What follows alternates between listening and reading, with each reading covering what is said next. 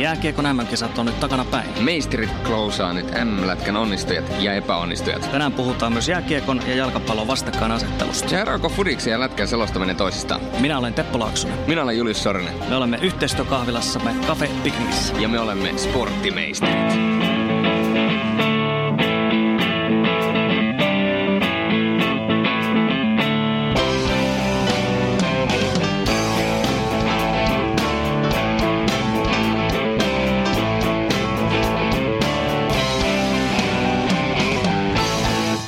Aloitetaan kisojen onnistujista, niin ilman muuta Sveitsi sieltä kyllä menee hopeamitallisti varmasti kärkeen. Joo, kyllä Sveitsi pelasi oikeasti hyvät kisat ja sitten kun lähti noin pudotuspelit ja ratkaisupelit käyntiin, niin Sveitsi pystyi vielä kiristämään ruuja puolustamaan erittäin hyvin. Ja mun mielestä eilen huomenta Suomessa Ika Lehkonen sanoi tosi hyvin sitä, että, että esimerkiksi Suomen vastaan, niin Sveitsi oli tehnyt kotiläksynsä aivan äärettömän hyvin ja pystyi myöskin tavallaan syömään Suomen aseet pois ja täten, täten myöskin voittamaan Suomen hieno kasvutarina, toi Sveitsin joukkueen tarina. Mekin siinä pari viikkoa selostettiin muun muassa Sveitsin pelejä, niin voin ihan suoraan sanoa, että ei missään vaiheessa käynyt kyllä mielessä vielä siinä kohtaa, että Sveitsi on MM-finaalissa, mutta tosiaan joukkue kasvoi hyvin. Siellä oli muutama tämmöinen aika katkerakin tappio vielä alkulohkovaiheessa, mutta niistä opittiin ja sitten puolivälissä Suomea vastaan turnauksen paras peli ja siitä vaan pystyttiin vielä nostamaan tasoa seuraaviin. Joo, joo, ja vähän tuntuu, että Sveitsille kävi vähän samanlainen efekti kuin mikä Tsekeille kävi, kun Tsekit sai Pasternakin ja Kreitsin, Tsekkien peli parani ja sitten taas Sveitsi Sveitsi, se lähti jo pikkasen käyntiin, mutta sitten kun sinne tuli Mayerit ja Josit ja Fialat ja muut, niin se jotenkin boostasi sitä joukkuetta vielä eh, niin kuin ennestään. Ja jotenkin tuntui, että se joukkue henki oli tosiaan kova ja sitähän sveitsiläiset pelaajatkin vielä totesi tuossa kisojen aikana ja myöskin sitten kisojen jälkeen on sanonut, että on niin aivan äärettömän hieno yhteishenki joukkueessa. Kuulemma jopa poikkeuksellinen. Joo, ja kyllä niin kuin sanoin, niin kyllä se näissä viime vuosien kisossa varsinkin tämä on ollut, ollut näin, että mikä joukkue vielä pystyy tavallaan upgradeaamaan sitä omaa tasoa siellä, kuten heidän tapauksessa kolme NHL-pelaajaa, kovaluokan NHL-pelaajaa kesken turnauksen, niin se oli kyllä just se, mikä heidän tason vielä nosti piirun verran paremmaksi. Ne ihan samalla tavalla kuin Ruotsillakin maailmanmestarijoukkueella jälleen kerran, niin he sai vielä vahvistuksia mukaan ja heiltä löytyi sitten vielä sitä leveyttä jopa siihen finaalin voittomaalikilpailuun vielä. No ja pitää muistaa, että onhan siellä muitakin ollut kuin nämä NHL-miehet, toki siis NHL-miehistä myöskin Niederreiter, mutta Enso Korvi täytyy ehdottomasti nostaa esille. Pelasi mun mielestä aivan käsittämättömän upean turnauksen. Sveitsin menestys ei olisi ollut mahdollista ilman Chenonin huippuotteita, eli maalivahti Chenonista puhutaan.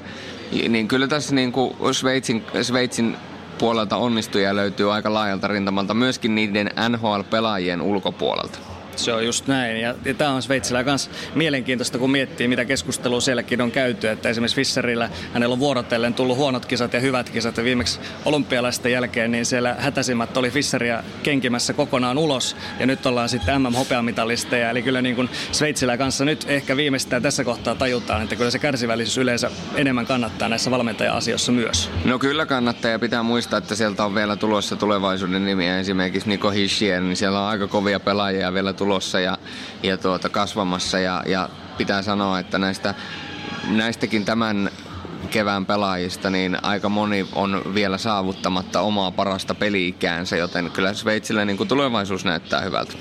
Mites muuten turnauksen onnistujista kun puhutaan, niin ketäs, ketäs nostit sieltä esille?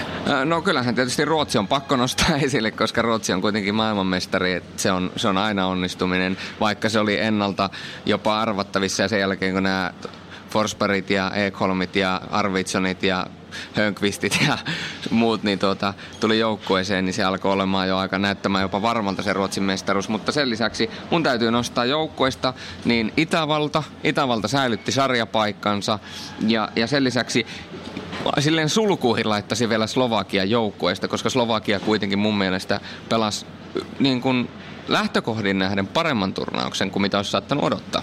Joo, näin se on. Ja sitten jos mietitään onnistuja vielä ihan pelaajapuolella, niin niitähän tietysti on paljon. Pitkä turnaus Sveitsillä varmaan koko joukkue. Mulla on itsellä muutaman pienemmän joukkueen pelaaja, mitä tuolla osui mieleen, jotka välttämättä joukkueet niin hyvin menestynyt. Esimerkiksi Ranskalla Texier oli semmoinen, joka kyllä kiinnitti, kiinnitti huomioon sellainen kaveri, jota vei, uskalta, uskallan tässä nyt väittää sitten, että Texier tullaan vielä ehkä näkemään jopa NHL-kaukalossa joku päivä. Siellä Slovakialla kanssa Tsiliak oli hyvä esimerkiksi ja Veskari ja tietysti Latvia meidän suuri suosikki Elvis. Elvis oli Elvis taas, mutta tuota, pakko nostaa muuten, kun sanoit Chiliakista ja puhuit muutenkin tuossa Slovakia sivuttiin, niin Mihail Kristoff pelasi mun mielestä aivan käsittämättömän hyvän turnauksen. Ja näistä pelaajista, kun vielä puhutaan, niin lähtökohdiin nähden en olisi välttämättä uskonut sanovani näin MM-kisoja ennen, mutta yksi Venäjän parhaimpia pelaajia, ellei se paras, kun puhutaan nimenomaan tasaisuudesta, niin oli numero 94 Alexander Barabanov. Teki paljon pisteitä, pelasi lähtökohtaisesti pelkästään neloskenttää, nostettiin siinä lopussa vähän jopa kolmoskenttään. Niin mun mielestä Barabanov on myöskin onnistuja siitä Venäjän joukkueesta. Sitten jos Suomen kisosta vähän puhutaan, niin onnistuu ja tietysti pelillinen ilme, sehän oli alkulohkossa varsin hyvä ja pelaajista tietysti esimerkiksi Aho ja Teräväinen, niin hän paukutti aivan huikeita jälkeä siellä varsinkin noissa alkulohkopeleissä. Sitten loppusijoitus kuitenkin, kuitenkin Suomelta pettymys siinä mielessä, että tällä kertaa ei puolivälieriä pidemmälle menty. Niin, kyllä se vähän lähtökohtaisesti, kun Suomen, suomalaista jääkiekkoilua katsoo ja Suomen maajoukkuetta, niin jos et ole top nelosessa, niin se on aina käytännössä epäonnistuminen. Mutta en halua heittää missään nimessä Suomea tai Suomen joukkuetta bussin alle, koska se, että Sveitsi-pelissä tuli se yksi neljän minuutin totaali nukahtaminen, mikä tavallaan ratkaisi tämän, niin ei kuitenkaan poista sitä, että kokonaisvaltaisesti kisoissa pelattiin niin kuin kuitenkin hyvää lätkää. Ja niin kuin sanoit, niin se pelillinen ilme on ehdottomasti onnistuja. Ja voisin uskallan sanoa, että yksi onnistuja varmaan löytyy myöskin penkin takaa. Enkä nyt sano Marjamäki, vaan uskallan väittää, että Mikko Manner on ollut tämän pelillisen ilmeen, jos ei nyt takana, niin ainakin aika paljon vaikuttamassa siihen koska kun puhuttiin ennen MM-kisoja siitä, että miksei Suomi pelaa niin kuin esimerkiksi kärpät pelaa, niin huppista keikkaa. Näissä MM-kisoissa Suomi pelasi monessakin asiassa, monellakin tavalla aika paljon samanlaista lätkää kuin mitä kärpät tällä kaudella on pelannut SM-liigassa. Ja, ja se tuotti hienoja maaleja ja, ja sitä peliä oli hieno katsoa. Ja niin kuin Nokeilainen meidän studiostakin sanoi, että, että tota, onneksi on se peruttelulätkä tavallaan jätetty taakse ja alettu niin kuin menemään. Mutta kisathan ei ollut pelkästään niin kuin onnistuneet, niin kuin sanottiin, koska se oli myöskin pettymys. Mutta mä sanon, että ei Suomen kisat yhtä pahasti pipariksi mennyt esimerkiksi, jos mietitään Kanada tai Valko-Venäjä. Kyllä, kyllä. Siis Valko-Venäjä ettei nollakerhoon tonne Etelä-Korean kanssa, niin onhan se, onhan se ihan käsittämätön, käsittämätön niin kuin juttu. 14 vuotta oltiin tasolla ja muun muassa neljä kertaa puolivälierän vaiheessa. Eli valko ei todellakaan ole ollut mikään niin kuin kääpiömaa parhaimmillaan, mutta nyt tosiaan mennään, mennään sarjaporrasta alemmas. Et ylipäätään, jos vielä, vielä tuohon keskusteluun, niin, niin kyllähän se tietysti ihmiselle menee vähän, vähän aina tunteisiin helposti se, että kun puhutaan tuosta menestyksestä, että ei, ei tavallaan mikään riitä, että jos mm kisossa pelaat loistava alkulohko, mutta sitten pudotaan puolivälierissä tai ehkä jopa vasta välierissä, niin siltikin yleensä tulee niin kuin vähän sitä pettymystä Suomessa. Ja sama juttu, jos sulla, jos sulla sitten alkulohko-pelit menee, menee miten menee, niin tota, kyllä silloinkin aletaan heti, tulee ne niin sanotut Marjamäki ulos lakana tai kuka nyt ikinä onkaan, vaikka sitten jopa sitten saatettaisiin puolivälierien kautta edetä jopa mitalipeleihin sitten taas loppuvaiheessa. No näinpä. Ja pakko tuosta vaan ottaa vielä sen verran kiinni, kun sanoin tuossa Kanadalle, niin siellä joku saattaisi hierrasta korvia ja olla sille, että hetkonen, että Kanadahan palasi mitalleista. Mutta se, mihin mä perustan Kanadan epäonnistumisen, niin se liittyy taas siihen, että, että Kanada ei mun mielestä oikein missään vaiheessa kisoja niin kuin pelannut niin kuin oikeasti niin kuin potentiaalinsa nähden hyvää lätkää, eikä se Kanadan peli oikein missään vaiheessa näyttänyt siltä, että se olisi löytänyt uominsa. Että joo, siellä oli joku muu on Conor McDavid, joka heitteli, heitteli, heitteli kiekkoa häkkiin tai ennen kaikkea kiekkoa takatolpalle, että pojat saa laittaa häkkiin ja pelasti monessa suhteessa Kanadan maalivahtipeli. Ei Kanada siihen kaatunut, mutta tuntuu, että käytännössä koko joukkue alisuoritti, että vaikka Kanada oli mitallipeleissä, niin silti mun mielestä Kanada pelasi kokonaisvaltaisesti huonomman turnauksen kuin esimerkiksi Suomi. Kyllä, kyllä. Se on just näin. Ja ylipäätään, kun meillä on, puhutaan top kuudesta isosta jääkiekkomasta, niin väkisinkin he, niistä aina jää vähintään kaksi mitalipeliä ulkopuolelle. Tänä vuonna, kun Sveitsi venytti sinne mukaan, niin kolme isoa jäi joka tapauksessa tänä vuonna mitalipeliä ulkopuolelle. Tsekki, Venäjä, Suomi. Ja näin se vaan menee. näin se vaan menee. Näin se menee.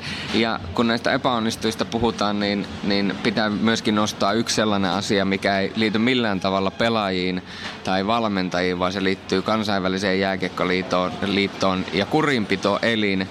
Äh, Sven Ardi, Andri Keton polvitaklaus, olisiko siitä pitänyt antaa enemmän kakkua? No, se on siinä ja siinä, olisi voinutkin antaa.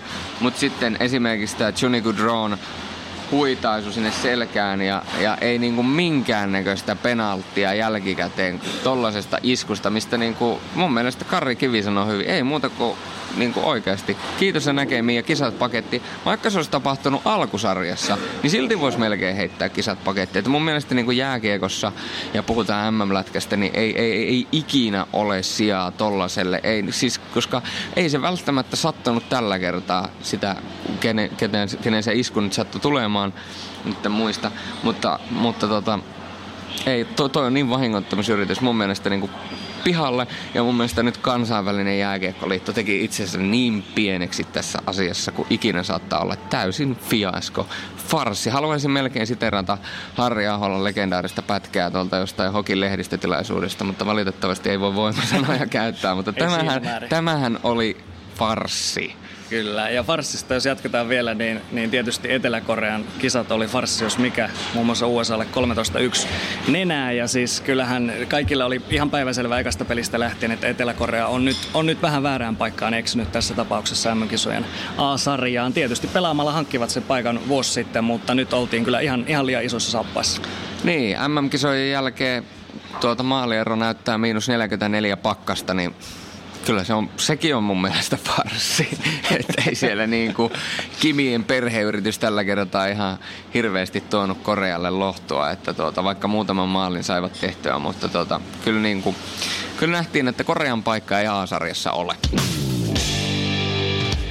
Niin, Korean kisosta varmaan jäi sellainen olo, että pitäisikö siinä itkeä vai nauraa. Että 16 joukkuetta, se on se, mikä tässä tänäkin vuonna puhuttaa, että 16 joukkuetta periaatteessa se on liikaa A-sarjan tasolle, mutta toisaalta sitten jos halutaan näitä uusia maita myöskin jollain aikavälillä saada mukaan niin kuin ihan huipputasolle, niin myöskin siellä pitää tavallaan olla mahdollisuus heille sieltä tulla mukaan.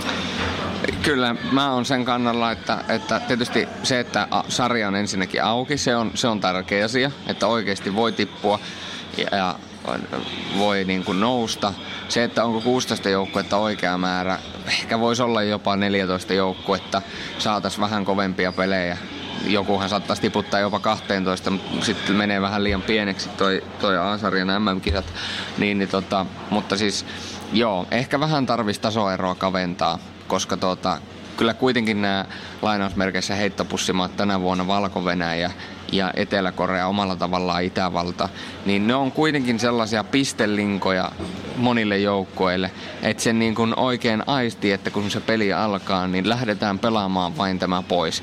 Ja en mä tiedä, onko se sitten tavallaan oikein, mutta sitten jos mennään taas mennään lajirajoja yli ihan mihin tahansa muualla jalkapalloa MM-kisoihin, niin ei sielläkään kaikki pelit ole sellaisia, että, että, niin kuin, että siinä on niin kuin kaksi maailman parasta vastakkain. Että kyllä sielläkin tulee niitä pelejä, missä on niin kuin tähtisikermä vastaan vähän sellainen altavastaan, joka saattaa ottaa enemmän tai vähemmän niin kuin na- naamaa niissä, niissä kisoissa. Vaikka sieltä nyt tänä vuonna on pari kovaa maata jäänytkin pois mm. tämän vuoden MM-kisoista, mutta, tuota, mutta, mutta ehkä se olisi hyvä, että tiputettaisiin pari pykälää, ehkä 14 joukkueeseen, mutta, mutta tota, katsotaan. Ensi vuonna on sitten Italia palaa jälleen A-sarjaan ja tota, sitten myöskin Iso-Britannia, niin, niin tota, ainakin ennen kaikkea Italialta odotan nyt tason nostoa vuoden takaisin 2017 MM-turnauksen, koska siinä Italiassa, jos siitä ne olisi voinut säilyä A-sarjassa, jos ei ne olisi päästänyt niitä muutamia viime hetken maaleja. Ja nähdään, että onko Italia oppinut nyt kahden vuoden aikana niin virheistä. Joo, ja vielä sen verran tosta, että, että nyt kun Itävaltaa ajatellaan, he pystyvät aika vaikein temmu tekemään, eli nousijana säilyttämään nyt sarjan paikkansa, niin se tarkoittaa automaattisesti sitä myöskin, että ensi vuonna heillä on siinä mielessä helpompi tehtävä nyt sitä myöskin säilyttää, eli he tulee nyt, Italia tulee heidän kanssa samaan lohkoon ensi vuonna, eli Itävallalle taas, että he sen paikan pystyy jatkossakin säilyttämään, niin käytännössä vaan, että yksi maa pitää pitää takana, eli esimerkiksi Italia nyt ensi vuonna on se, niin, niin tämä nyt taas Itävallalle luo sen mahdollisuuden, että heillä on oikeasti mahdollisuus pystyä sitä hommaa kehittämään myöskin parantaa menestystä. Ja toivotaan, että pystyy kehittämään, mutta se mikä tekee tästä mielenkiintoista, että valko tipahtaa, on se, että valko on parin vuoden päästä äh, kotikisat ja niiden on pakko silloin A-sarjassa pelata, joka tarkoittaa sitä, että jos ei ne nouse sieltä pelaamalla, niin mm. sitten joudutaan raalla käällä karsimaan joukkueita sitten tulevissa MM-kisoissa. Kyllä. Käytännössä varmasti näin, että, että sitten siinä vuotta ennen Divisioona 1A-kisoista ainoastaan yksi nostetaan, kun yleensä nostetaan kaksi. Eli valko sen niin sanotun vapaa-lipun sieltä ja sitten toinen ainoastaan yksi maa heidän lisäkseen saisi sitä no.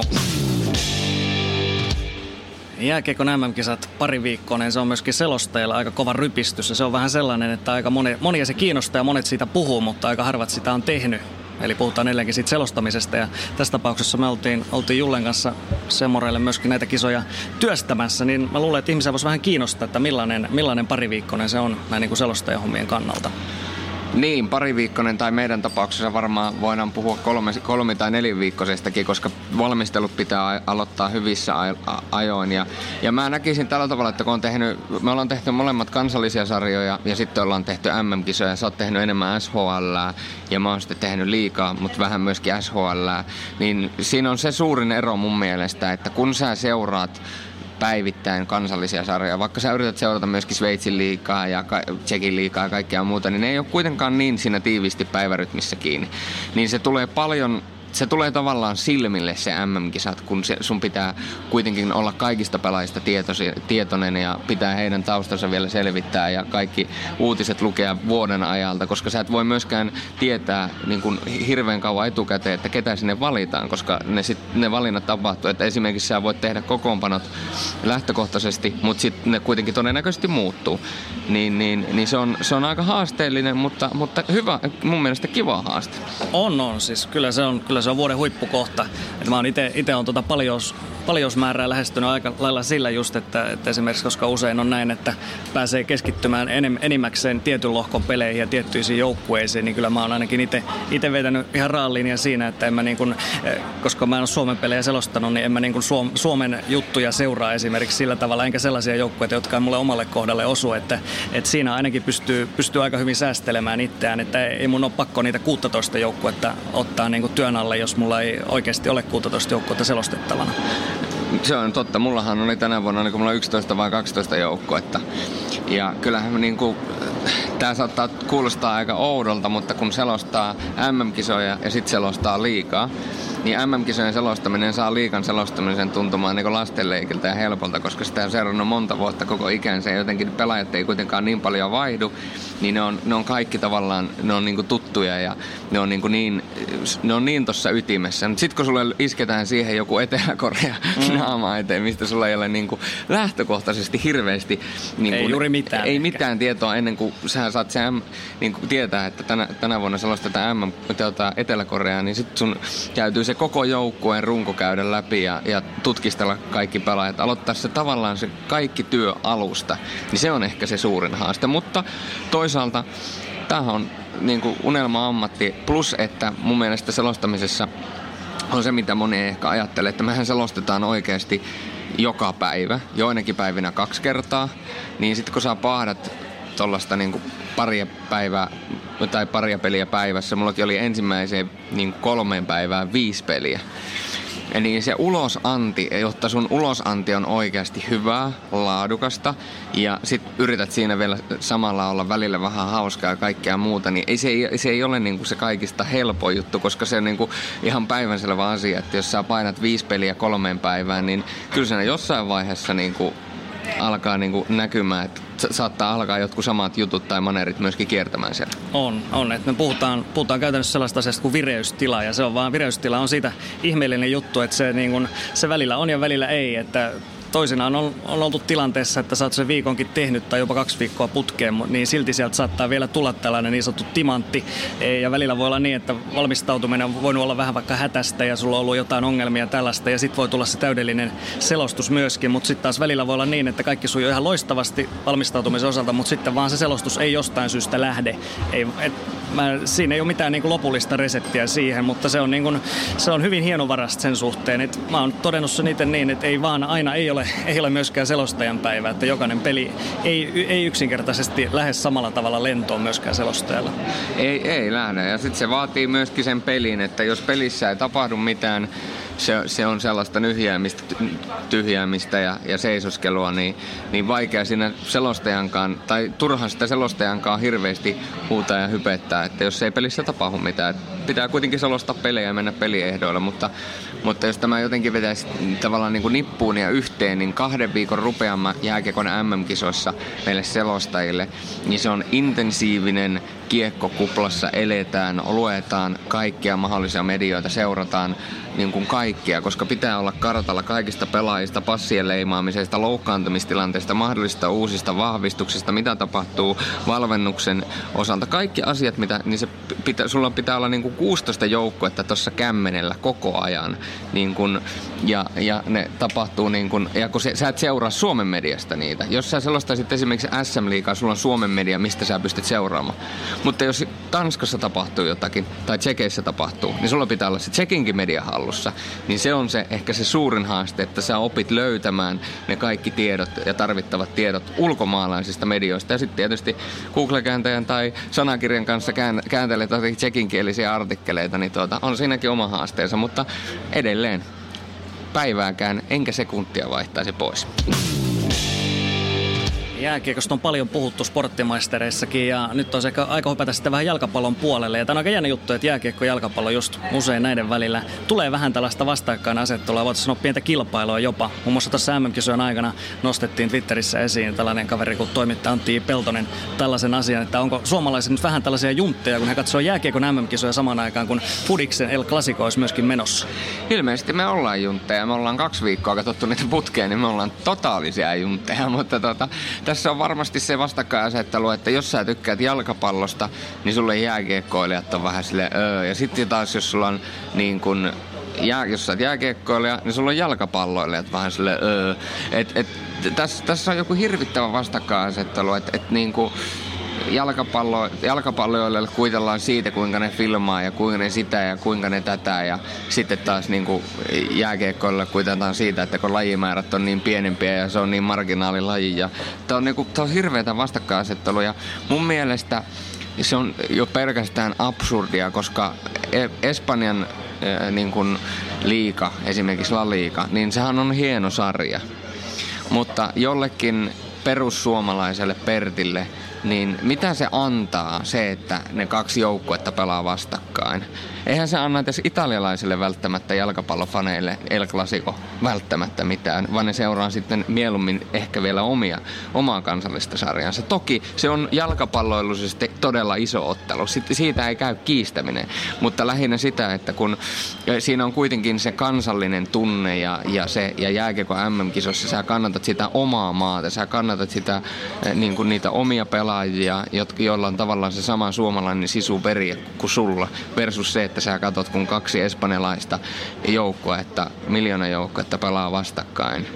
Niin siinä on, siinä on aika iso ero, mutta mun mielestä ne on molemmat hienoja asioita omalla tavallaan ja niihin pitää, niitä pitää lähestyä erillä tavalla, mutta ei niitä saisi laittaa niin kuin vastakkain, koska ei, ei El Clasicon arvo ole suurempi kuin jääkiekon MM-kisojen arvo tai toisinpäin, koska niiden arvo mitataan eri asioista.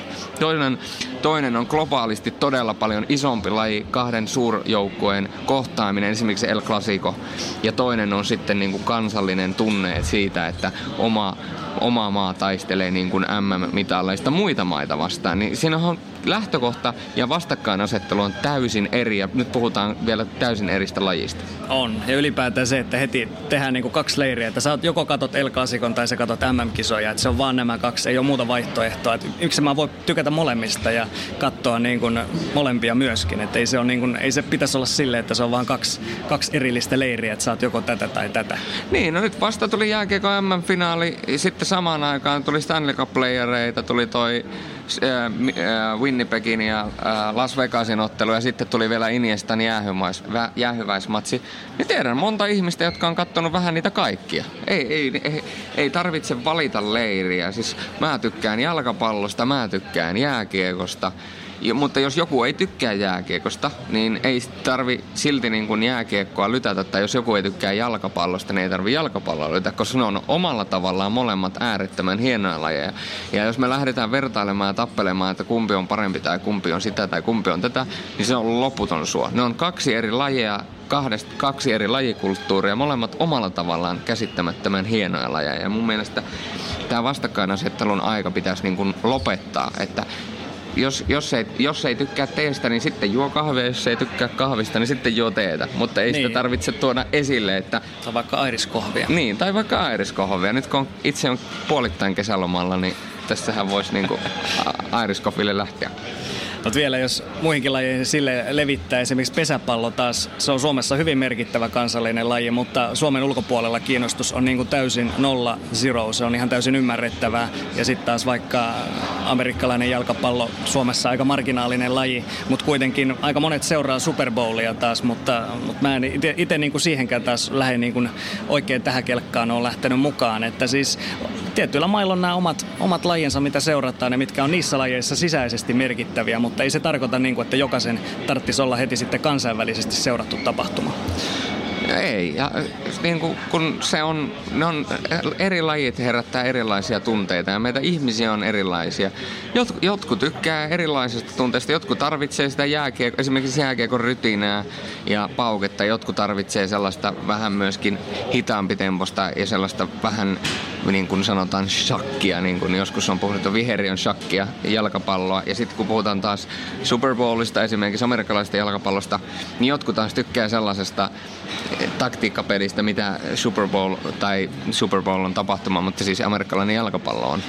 Niin, niin, tuota, niin, niin sekin pitää muistaa. Me ihmiset ollaan erilaisia, me tykätään erilaisista asioista ja silloin pitää kaikille antaa tilaa ja aikaa niin lajeille kuin myöskin ihmisille yksi osa tätä vastakkainasettelua varmasti sellainenkin, mikä tässä jääkiekon mm aikana nousi esille. Eli, eli muun Iltalehdessä uutisoitiin aika vahvasti, että Mertarannan Antsa olisi nyt mukana sitten jälleen syksyllä jalkapalloselostajana, kun Mestareen ja UEFA Champions League alkaa Siimorella. Niin tämä kirvotti myöskin välittömästi hirvittävästi ihmisten syvimpiä tunteita siellä, koska monilla tietysti Antsastakin on, on jäänyt tämä mielikuva jääkiekkoselostajana, että hän on tietynlainen selostaja. Aika harvat, harvat enää muistaa, että mies on kuitenkin tehnyt vuosikausia esimerkiksi vali valioliigaa ennen ja lukuisia jalkapallon arvokisoja 90-luvulla, että kyllä Ansalla niin kuin Fudis on aika hyvin myöskin osaamisalueessa. No on, ja siis mä uskon, että Antsa sopii Fudikseen äärettömän hyvin, ja pitää muistaa, että otetaan esimerkiksi selostaja Ville Kuusinen, niin herrahan hoitaa sekä jalkapallon että jääkiekon molemmat aivan äärettömän hyvin. Ja Ville Kuusisella on kuitenkin aika intensiteet, tai todella paljon intensiteettiä, intensi, intensiivinen tyyli. Aivan kuten on Mertsilläkin. En vertaa näitä kahta selosta ja tyylillisesti keskenään, mutta tavallaan molemmilla on sitä intensiteettiä aika paljon. Ja, ja Kuusisen osalta se toimii sekä jalkapallossa että jääkiekossa molemmissa aivan äärettömän hyvin. Ja kyllä mä uskon, että se toimii myöskin Mertarannan kohdalla tästä tullaan myös siihen, että onko, onko siis, jos puhutaan jääkiekosta jalkapallosta selostu, selostusmielessä, niin onko ne loppujen lopuksi niin hirvittävän paljon erilaisia? Kyllähän siellä niin kuin eroja on ja puhutaan tällaisesta niin kuin, niin kuin rytmityksestä, niin, niin jalkapallossa se ei voi ihan sellaista saman, samannäköistä niin sanottua konekivääritulitusta välttämättä olla. Niin, ei, ei voi olla, mutta mä yritän lähestyä tätä sillä tavalla, että jos ajatellaan jalkapalloa lajina, niin kuka määrittää, että millaista se pitää olla? Otetaan toinen jalkapalloselostaja, Tuomas Virkkunen. Tuomas Virkkusen se notkon pohja, se kaikista tasaisin syke, kun se puhuu hitaalla, todella matalalla äänellä, pohdiskelee, kertoo Pedron tarinaa tai ihan mitä tahansa muuta. Ja nyt tässä vastikään niin Iniestan jäähyväisissä antoi vähän palautetta tästä Iniestan jäähyväisten järjestelemisestä. Ja sitten tulee se, kun se lähtee sinne ylimpään leveliin, niin kyllähän Virkkunenkin puhuu välillä todella, todella nopeasti, todella, todella kovalla sykkeellä ja, ja myöskin se äänitaso ja levelit nousee tosi korkealle. Et et mun mielestä siinä on myöskin tilaa jopa sille konekiveritulitukselle. Että jos tavallaan boksin sisällä tapahtuu, eli 16 alueen sisällä tapahtuu paljon asioita, ja pallo liikkuu ja pomppii, ja sinne tulee pari nopeaa syöttöä, niin ei kai sitä haittaa ole, jos selostaja pystyy vetämään sen syötön niin nap, nap, nap, että se pystyy niin tarttumaan jokaisen syöttöön ja puhumaan niin nopeasti kuin ikinä pystyy puhumaan että se niinku tulee todella nopealla temmolla, niin jos se niissä kiivaissa tilanteissa vain nousee se tempo, niin mun mielestä se voi toimia, koska kuten sanottua, Virkkunenkin, Virkkusellakin puhenopeutta riittää on. Ja siis se on, se on hirveän rikkaus, jos meillä on erilaisia, erilaisia tyylejä selosteita. Mä luulen, että tässä on jälleen vähän sitä samaa vastakkainasettelua sitten, että tietysti Mertsi ei ole hetken aikaan jalkapalloa tehnyt ja sitten siellä varmaan ensimmäisenä kaikki rupeaa nyt huutelemaan, että tuleeko sieltä nyt nämä perinteiset kebabkioskit ja muut. Ei varmasti tule, että hän on ammattilainen, hän osaa tämän tehdä ja osaa sen oman tekemisensä myöskin suhteuttaa siihen. Mutta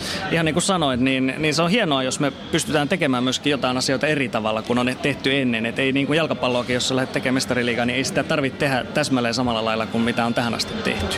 Ei, ja aina tulee muutoksia ja pitää muistaa, että että rajoja on hyvä välistä yrittää rikkoa ja sittenhän kansa päättää, että mikä toimii ja mikä ei. Lähtökohtaisesti, jos joku sanoo, että mä laittaisin selostamaan espanjalaistyylisesti gol, gol, gol, gol, gol, gol, gol, tai ja niin kuin Brasiliassa sanotaan, ve- samalla tavalla, niin jokuhan voisi ajatella sille, että ei, ei, ei todellakaan sovi suomalaiseen tyyliin.